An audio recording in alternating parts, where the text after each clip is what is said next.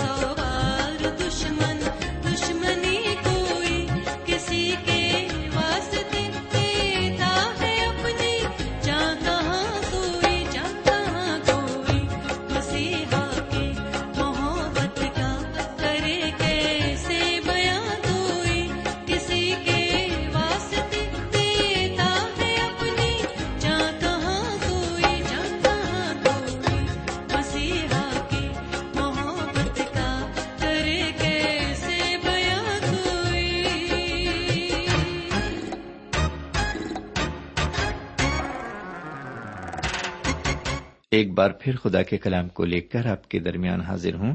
سلام قبول فرمائیے۔ امید ہے کہ آپ آج بھی پوری طرح خرافیت سے ہوں گے اور خدا کا کلام سننے کے لیے اپنے ریڈیو کے پاس تشریف فرما ہوں گے۔ میں بھی آپ کی دعاؤں کے وز بالکل ٹھیک ہوں۔ تو آئیے ایک بار پھر ہم کلام کی طرف متوجہ ہوں اور آپ کے انتظار کو طویل نہ کرتے ہوئے میں کلام کے مطالعے کی طرف چلتا ہوں۔ سامعین، آج ہم آپ کی خدمت میں اس کتاب کے پندرہویں اور سولہویں باپ کو پیش کریں گے۔ اس سے پہلے کہ میں آپ کی خدمت میں عبارت پیش کروں، آپ کو بتا دوں کہ سلاطین کی کتاب بادشاہوں کی کتاب ہے۔ ہندی میں اسے راجاؤں کی پستک کہا جاتا ہے۔ اس میں اسرائیلی بادشاہوں کے قصے درج ہیں اور وہی قصے ہم آپ کی خدمت میں پیش کر رہے ہیں۔ ابھی تک ہم نے دیکھا کہ بہت سے بادشاہ اٹھے اور ختم ہو گئے۔ ہم اس کتاب کے پہلے ہی باپ سے حکومتوں کا عروج اور زوال دیکھ رہے ہیں۔ آج ہم کچھ اور بادشاہوں کے بارے میں معلومات حاصل کریں گے۔ لیکن اس سے پہلے ہم ایک عبارت پر نظر ڈالیں گے۔ یہ عبارت سلاطین کی دوسری کتاب کے پندرہویں باپ کی پہلی آیت سے لے کر ساتویں آیت تک ہے۔ سامعین، اگر آپ کے پاس بائبل شریف موجود ہے، تو میں چاہوں گا کہ آپ اس عبارت کو خود پڑھ لیں۔ اگر آپ کے پاس بائبل شریف موجود نہیں ہے، تو آپ اسے ضرور خرید لیں۔ اگر آپ کو کہیں نہیں ملتی، تو آپ مجھے لکھیں، میں اس میں آپ کی کچھ مدد کر سکتا ہوں۔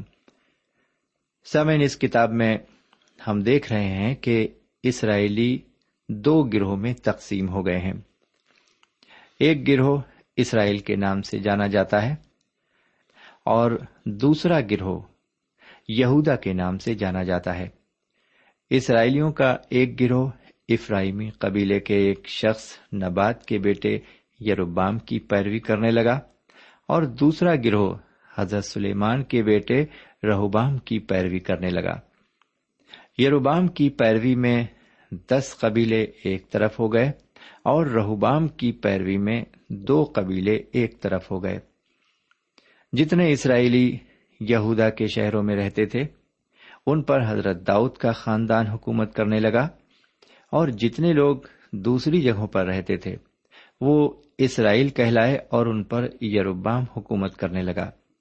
بہرکیف پندرہویں باپ کی پہلی آیت میں ہم پڑھتے ہیں کہ یہودا قبیلے کے اوپر شاہ یہودا امسیا کا بیٹا ازریا سلطنت کرنے لگا۔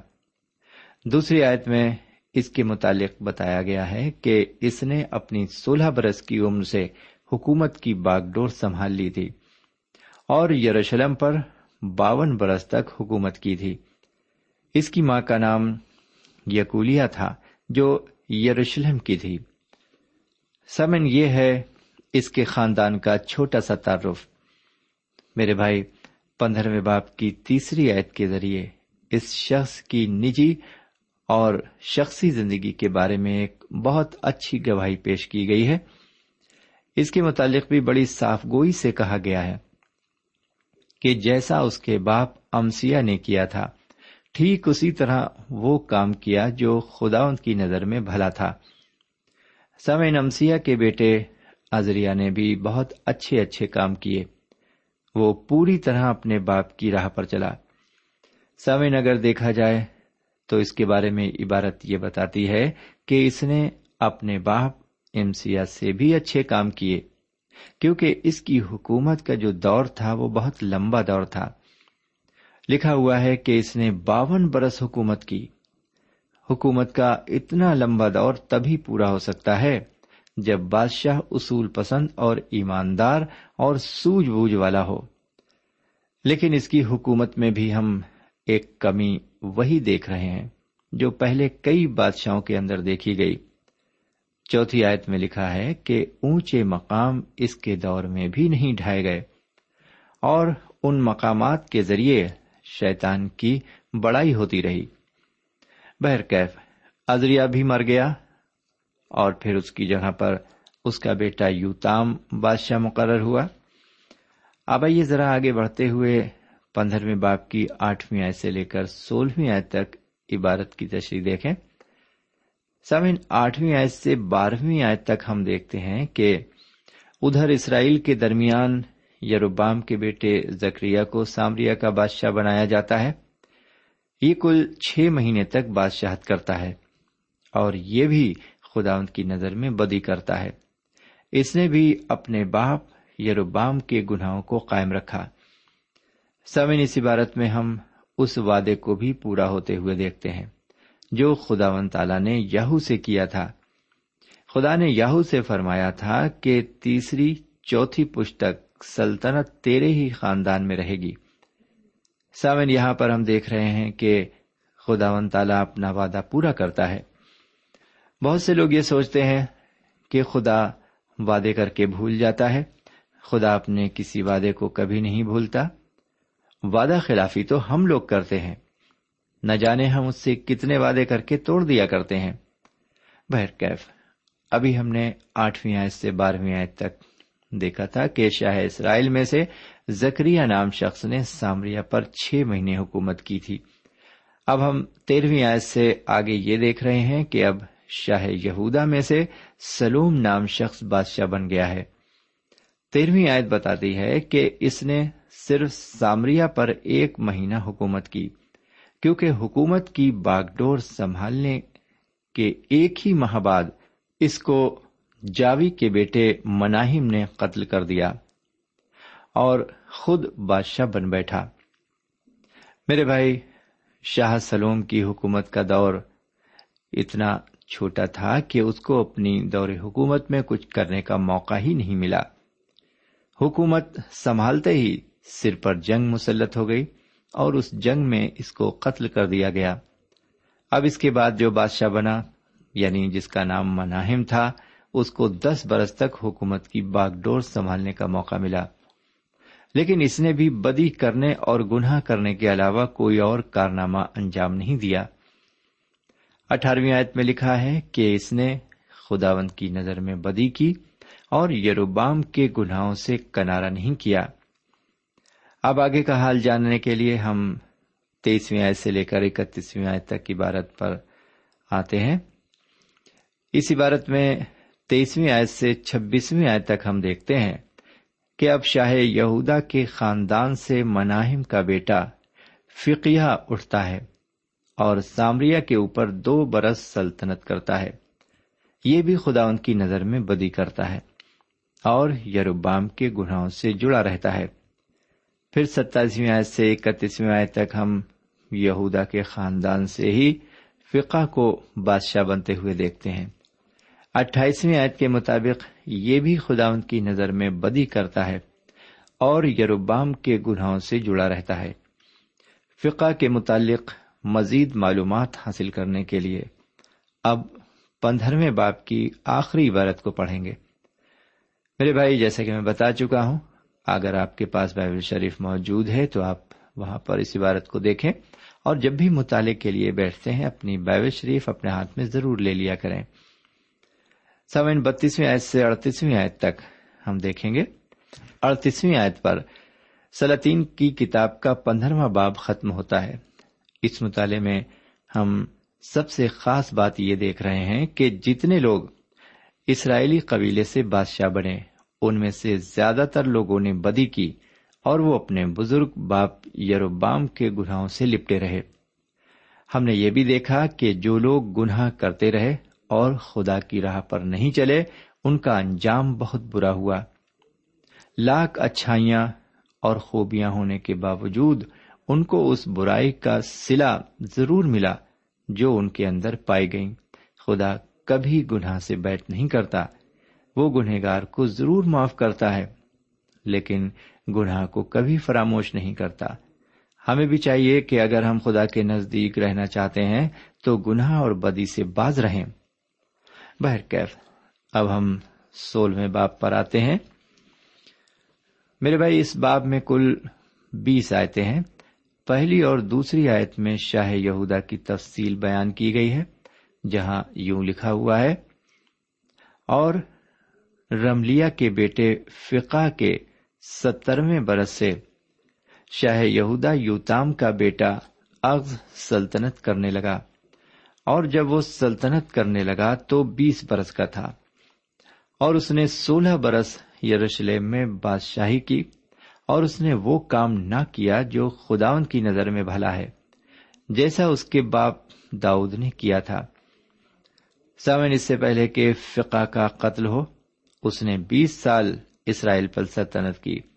جب اس کی سلطنت کے سترہ سال پورے ہوئے تو اغز شاہ یہودا بنا، لیکن وہ اچھا سلطان ثابت نہیں ہوا، جیسا کہ چوتھی آیت میں لکھا ہوا ہے، اور اونچے مقاموں اور ٹیلوں پر اور ہر ایک ہرے درخت کے نیچے اس نے قربانی کی اور بخور جلایا۔ میرے بھائی، یہ عبارت صاف طور سے بتاتی ہے کہ اغز شریروں کی راہ پر چلا، جس طرح پر اسرائیل کے اور بادشاہ چلے۔ اس نے اپنے بچوں کی قربانی دیوتاؤں کو چڑھائی۔ ان کا خاص دیوتا بال تھا۔ روحانی اعتبار سے یہ انتہائی پستی کی بات تھی۔ یہ ایک بہت ہی گرا ہوا کام تھا جو اخذ نے انجام دیا۔ سوین ہم دیکھتے ہیں کہ اس نے اونچے مقاموں، ٹیلوں اور ہرے درختوں کے نیچے قربانی چڑھائی اور بخور جلایا۔ دیگر الفاظ میں وہ بت پرستی کی طرف پوری طرح مائل ہو گیا۔ اس نے خدا کو چھوڑ کر بتوں اور دیوتاؤں کی پرستی شروع کر دی۔ بہرکیف آگے بڑھتے ہیں اور پانچویں آیت پر غور کرتے ہیں۔ یہاں لکھا ہوا ہے، تب شاہ آرام، رزین اور شاہ اسرائیل رملیا کے بیٹے فقہ نے لڑنے کو یروشلم پر چڑھائی کی اور انہوں نے عکس کو گھیر لیا، لیکن اس پر غالب نہ آ سکے۔ سمن یہاں یہ دیکھنے کو ملتا ہے کہ شاہ آرام اور شاہ اسرائیل دونوں مل کر یروشلم پر چڑھائی کرتے ہیں۔ اور اس کا محاصرہ کر لیتے ہیں۔ اگر ہم یس نبی کی کتاب کے ساتویں باپ کا مطالعہ کریں تو وہاں پر یش نبی نے سیدنا مسیح کے ایک کنواری سے پیدا ہونے کی پیشن گوئی تفصیل سے بیان کی ہے۔ یہ پیشن گوئی یش نبی اغز سے کر رہا ہے۔ لیکن اغز خدا کے کلام پر توجہ نہیں دے گا۔ اس لیے یش نبی اغز کو چیلنج کرتا ہے کہ وہ خدا پر بھروسہ کرے۔ تب اغز آرامیوں سے مدد کرنے کی درخواست کرتا ہے اور یہیں سے آرامیوں کے آنے اور حملہ کرنے کا دروازہ کھل جاتا ہے اور وہ شمالی سلطنت کو اسیر کرتے ہیں۔ چھٹی آیت پر غور کریں۔ لکھا ہوا ہے، اس وقت شاہ آرام رزین نے اعلات کو فتح کر کے پھر آرام میں شامل کر لیا اور یہودیوں کو اعلات سے نکال دیا۔ اور آرامی اعلات میں آ کر وہاں بس گئے، جیسا کہ آج تک ہے۔ سمن اس عبارت میں لفظ آج تک استعمال ہوا ہے۔ انگریزی زبان میں آج تک انٹو دس ڈے کہا گیا ہے۔ میں چاہوں گا کہ آپ پر اس لفظ کے معنی واضح کر دوں۔ یہاں آج تک یا انٹو دس ڈے سے مراد ہے۔ اس دن تک جب تک یہ دستاویز تیار نہیں ہوا یا لکھا نہیں گیا۔ یہاں موجودہ دور سے مراد ہرگز نہیں ہے۔ میرے پیارے بھائی بہن، آپ نے ایک اور خاص بات پر ضرور غور کیا ہوگا۔ اس عبارت میں پہلی بار لفظ یہودی یعنی کہ جیو استعمال کیا گیا ہے۔ سمن، بہت سے لوگوں کا یہ خیال ہے کہ یہودا کا رہنے والا ہی یہودی کہلاتا ہے۔ لیکن یہاں دیکھنے میں یہ آتا ہے کہ شمالی خطے میں رہنے والے اسرائیلیوں کو بھی یہودی کہا گیا ہے۔ سچائی یہ ہے کہ آرام کی سرحد تک رہنے والے بارہوں قبیلے کے لوگوں کو یہ نام دیا گیا ہے۔ جی ہاں بارہوں قبیلے کے لوگوں کو یہ نام دیا گیا ہے۔ بہرکیف اب میں ساتویں اور آٹھویں آیت پر آتا ہوں۔ سمن یہاں پر لکھا ہوا ہے، اور افز نے اس چاندی اور سونے کو جو خدا ان کے گھر میں اور شاہی محل کے خزانوں میں ملا، لے کر شاہ اسور کے لیے نذرانہ بھیجا۔ سو اغز نے شاہ اسور تگلت پلاسر کے پاس ایلچی روانہ کیے اور کہلا بھیجا کہ میں تیرا خادم اور بیٹا ہوں۔ سو تو آ اور مجھ کو شہ آرام کے ہاتھ سے اور شہ اسرائیل کے ہاتھ سے۔ جو مجھ پر چڑھ آئے ہیں، رہائی دلا۔ اور اغز نے اس چاندی اور سونے کو جو خدا ان کے گھر میں اور شاہی محل کے خزانوں میں ملا، لے کر شاہ اسور کے لیے نذرانہ بھیجا۔ سمین آپ نے سنا کہ اغز نے اسوریوں کو رشوت دی۔ سمن رشوت اس لیے دی گئی کہ وہ اس کی مدد کرے اور رہائی دے۔ وہ اغز کی مدد کو آئے۔ انہوں نے راستے میں دمشق شہر پر، جو سیریا میں تھا، قبضہ کر لیا۔ اب میں دسویں آیت پر آتا ہوں۔ یہاں لکھا ہوا ہے، سولہویں باپ کی دسویں آیت میں، اور اغز بادشاہ شاہ اسور تگلت پلاسر کی ملاقات کے لیے دمشق کو گیا اور اس مذہبے کو دیکھا جو دمشق میں تھا۔ سامن دمشق میں جا کر اغز نے اس مذہبے کو دیکھا جو وہاں پر موجود تھا۔ وہ چاہتا تھا کہ بالکل اسی طرح کا مذبح بنوائے اور لے جا کر خداون کے گھر میں نصب کرائے۔ سمن یس نبی ہر وقت اس پیشن گوئی کے ذریعے آگاہ کرتے ہیں۔ وہ اس کے ہر کام سے اسے خبردار کرتے ہیں۔ اب میں آپ کی خدمت میں سترویں آیت کو رکھتا ہوں۔ سولہویں باپ کی سترویں آیت کو یہاں لکھا ہوا ہے۔ اور اغز بادشاہ نے کرسیوں کے کناروں کو کاٹ ڈالا اور ان کے اوپر کے حوض کو ان سے جدا کر دیا اور اس بڑے حوض کو پیتل کے بیلوں پر سے جو اس کے نیچے تھے اتار کر پتھروں کے فرش پر رکھ دیا۔ سمین آپ جانتے ہیں کہ اغز نے دمش سے مذہبے کا نقشہ اور نمونہ اوریا کاہن کے پاس بھیجا۔ اور اوریا کاہن نے ٹھیک اسی نقشے اور نمونے کے مطابق بادشاہ کے دمش سے لوٹنے تک تیار کر دیا۔ یہاں اس عبارت میں ہم دیکھتے ہیں کہ اغز نے زندہ خدا کے گھر کی بہت توہین کی۔ اس کے دل میں خدا کے گھر کے لیے کوئی عزت نہیں دکھائی دیتی۔ آگے اٹھارہویں آیت سے لے کر بیسویں آیت تک ہم پڑھتے ہیں۔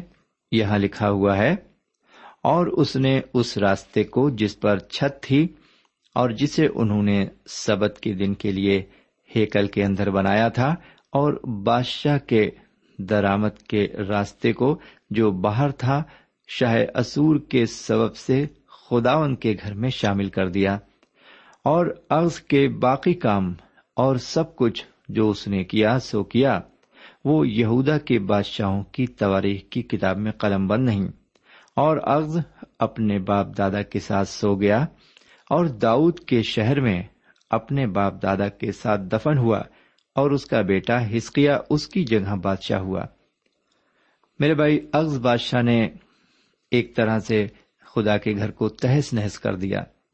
اس نے اس میں کافی رد و بدل کی، اس کی خوبصورتی کو ختم کر دیا۔ سمن اس باپ کا خاتمہ اخذ کی موت سے ہوتا ہے۔ اس کے مرنے کے بعد اس کا بیٹا ہسکیا تخت پر بیٹھتا ہے۔ یہ ایک حیرت انگیز بات ہے کہ ایک بت پرست باپ کا بیٹا اس کے برعکس ہے۔ حالانکہ ہسکیا نے بھی بدی کی، لیکن ایسی بدی نہیں کی جیسی اخیب اور ایزابیل نے کی، یا پھر اغز نے کی۔ سمن یہ باب یہیں پر ختم ہوتا ہے۔ سمن اس سے پہلے کہ ہم آج کے پروگرام میں آپ کو الوداع کہیں، ہم ایک بار پھر اسرائیلیوں کے بادشاہ اغز کے بارے میں کچھ باتیں دیکھ لیں۔ سمین آج کے مطالعے میں ہم نے دیکھا کہ بادشاہ اغز اسرائیلیوں کا بادشاہ ہے، جو قوم خدا کی قوم کہلاتی ہے، اس قوم کا بادشاہ ہے۔ لیکن اس کے کام بےحد گھنونے ہیں۔ اس کی زندگی تو اپنی قوم کے لیے ایک مثالی زندگی ہونی چاہیے تھی، لیکن یہ اپنی قوم پر ایک بدنما داغ بن گیا۔ سامن بالکل یہی چیز آج کے دور میں بھی ہم دیکھتے ہیں۔ خدا لوگوں کو موقع دیتا ہے کہ وہ آگے آئیں اور قوم کے رہنما بن کر قوم کی خدمت کریں۔ لیکن جب وہ قوم کے رہنما یا لیڈر بن جاتے ہیں تو رائے صداقت سے بھٹک جاتے ہیں۔ بجائے اس کے کہ وہ اپنی قوم کو راہ صداقت پر چلنے کا درس دیں، وہ خود اس راہ سے الگ ہو جاتے ہیں۔ اور جب کوئی قوم کا رہنما خود غلط راستے پر ہو تو وہ قوم کیسے صحیح راستے پر چلے گی؟ بادشاہ اغز کیوں اپنی قوم کی صحیح رہنمائی نہیں کر سکا؟ کیوں وہ رہ صداقت سے ہٹ گیا؟ وہ شیطانی راستے پر چلنے لگا، وہ بت پرستی کرنے لگا۔ یہاں تک کہ بتوں کی خاطر اپنے بچوں کو اس نے آگ میں جلوایا، اس نے رشوت لی اور مجبوروں پر ظلم کیا۔ ساتھ ہی ساتھ اس نے خدا کے مقدس کی بھی کوئی پرواہ نہیں کی، اس نے اس مقدس کو تہس نہس کر دیا۔ میرے بھائی، جب ایک رہنما یا خدا کا خادم پوری طرح دنیاوی زندگی گزارنے لگتا ہے، تو اس کی روحانی زندگی کا تو خاتمہ ہو ہی جاتا ہے، لیکن ساتھ ہی ساتھ قوم کی بھی بربادی ہو جاتی ہے۔ سمن آج ہماری قوم اور معاشرے کی بھی بری حالت ہے، اور اس کا سب سے بڑا سبب یہ ہے کہ ہمارے معاشرے میں وہ رہنما بہت کم رہ گئے ہیں، جنہیں معاشرے کی فکر ہو، اور جو قوم کی فلاح اور بہبودی کے لیے جیے آج سبھی لیڈران چاہے وہ سیاسی ہوں یا مذہبی ہوں، ایک دنیا دار بن کر زندگی گزار رہے ہیں۔ کاش کے خدا و تعالیٰ ہمیں ایسے رہنما دے جو واقعی میں ہماری رہنمائی کر سکیں۔ اب آج کا مطالعہ یہیں پر ختم کرتے ہیں۔ ہمیں اجازت دیجیے خدا حافظ۔ سامعین، اس مطالعے سے آپ کو روحانی تقویت حاصل ہوئی ہوگی۔ ہمیں یقین ہے آپ اپنے تاثرات سے ہمیں ضرور نوازیں گے۔ ہم آپ کے خط کے منتظر رہیں گے۔ ہمارا پتہ ہے۔ پروگرام نور ال post box number one five seven five Sialkot Pakistan. پتا ایک بار پھر سن لیں۔ پروگرام نور ال پوسٹ باکس نمبر ایک پانچ سات پانچ سیال کوٹ پاکستان۔ اب آپ ہم سے ٹیلی فون اور ای میل سے بھی رابطہ قائم کر سکتے ہیں۔